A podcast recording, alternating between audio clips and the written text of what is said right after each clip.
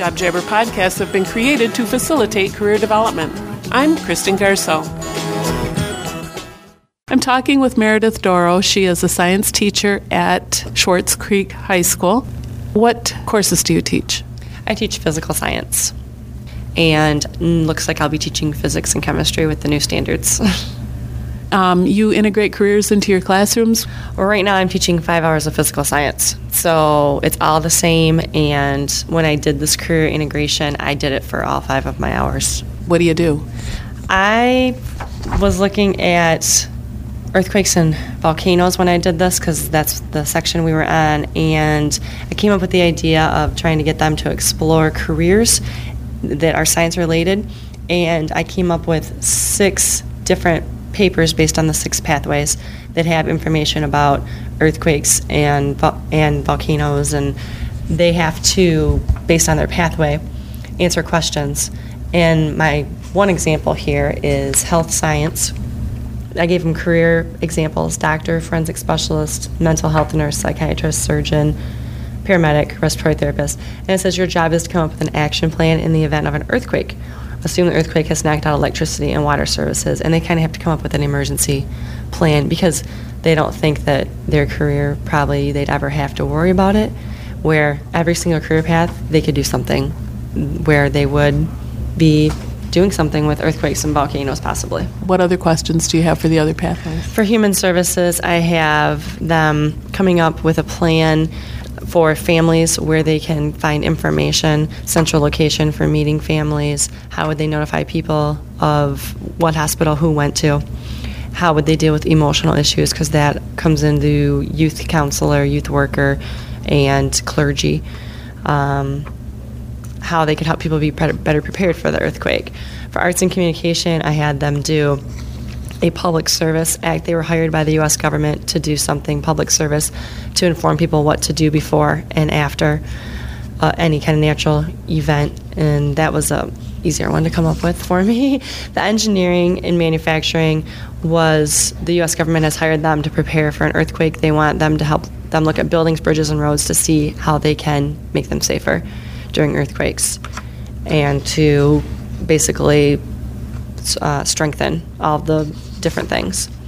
Natural resources and agri-science, they were telling us what a seismologist does, what they look for, a volcanologist, what they do, what they look for, geologists' jobs, how these geologists help in if there's prediction of earthquakes and volcanoes, what do they look for, how do they assess damage afterwards.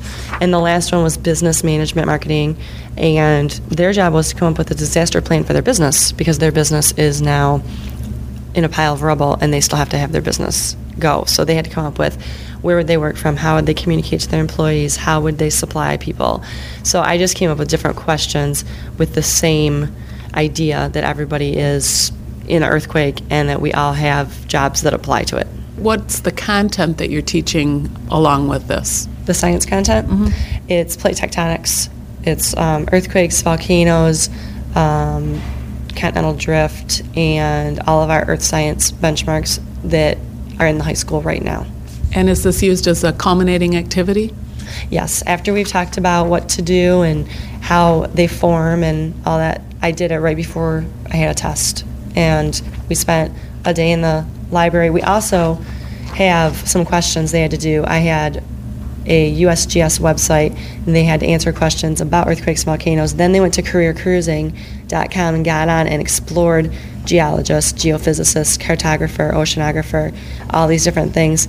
And um, it helped them to see that, hey, there are jobs that have to do with this stuff. And then we spent the next day in our groups telling everybody what we did and talking about it. So it was really a two day thing. And we had test review and then we had a test. So it was a culminating, it was with my test. My test wasn't quite as big because we did a project. For distributing this, did the kids just kind of pick what career pathway they wanted to be in, or was it part of their EDP that they had to go along with? No, I got into career cruising and printed all 10th grade EDPs, and not EDPs, but they're a list of their careers and their pathways. And then I had my student assistant go through and highlight my kids, and then I sorted them into their groups. And I had one class that had 12 people in human services, so I divided them into two different groups. So we may have had two or three groups that were the same pathway, but they did different. They came up with some different ideas. So I did the sorting. How long did it take you to go into career cruising, Oh. print the thing out, and sort the kids oh. by Oh. their pathway? Oh, it was easy. It wasn't. It wasn't hard at all. Just career cruising. I had my password and everything got in there, and then it's in a spreadsheet. All you have to do is export it in literally five or ten minutes, and then sorting it. She probably spent 15 minutes highlighting my kids and sorting them. You had a shorter test for the kids. What did the kids think about it? What was the benefit in terms of their learning? They seemed to like it because it was something different, and they actually saw that they might they might go into that science does relate to something they might they because they originally thought, well, I'm in business, so I don't need science for anything, and that I could relate a scientific event to something that they were going to go into. And when we discussed it, they they liked it. They thought it was a nice something different.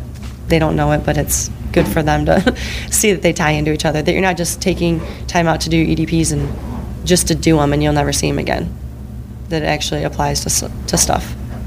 How does this project relate to benchmarks?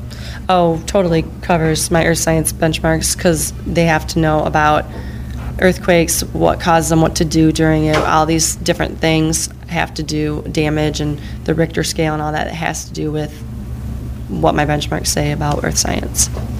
How long have you been integrating careers into your classroom, and how did you get started doing that? I've only been doing it for the past probably year or two because I didn't know much about EDPs until we started doing it. And I teach history also, and we do spend a week doing EDPs in our history classes. And so when I would go down to Mrs. Ortez's room and we do EDPs, then I saw everything and I saw that it was, you know, how cool it was and all the stuff you could look up. And so the first year I just kind of took them down and did it and didn't do anything. But the next year I thought I could probably work more into it. And then I started this year coming to the Genesee County career things. Um, and that was, I got some ideas from there. And then I just kind of said, okay, let's just try it and not, not just kick it off and say I don't have time. So I just tried it and came up with this. Do you think you're going to integrate careers into other things that you teach as you go along? Um, yes. I, I think after doing one time, it would be a little easier for me to, to integrate. It just takes a, you know, a little bit of time, a little bit of thought, and I definitely will be doing it more. What tips do you have for other teachers who think that they want to try something like this and maybe aren't real confident about getting started? Um, I'd say go talk to other people and see what they think. I talked with some of my other science teachers about it first to see what they thought and tried to make it small scale, not grand. I had grand ideas in my head about all this stuff and then realized the time it would take and everything. So I started small with just some questions on career cruising and the internet and then I built it from there. So my original idea, I started small and then I just kept adding to it. So I would say don't try to, you know, do anything huge and spend a lot of time, but just start small with it.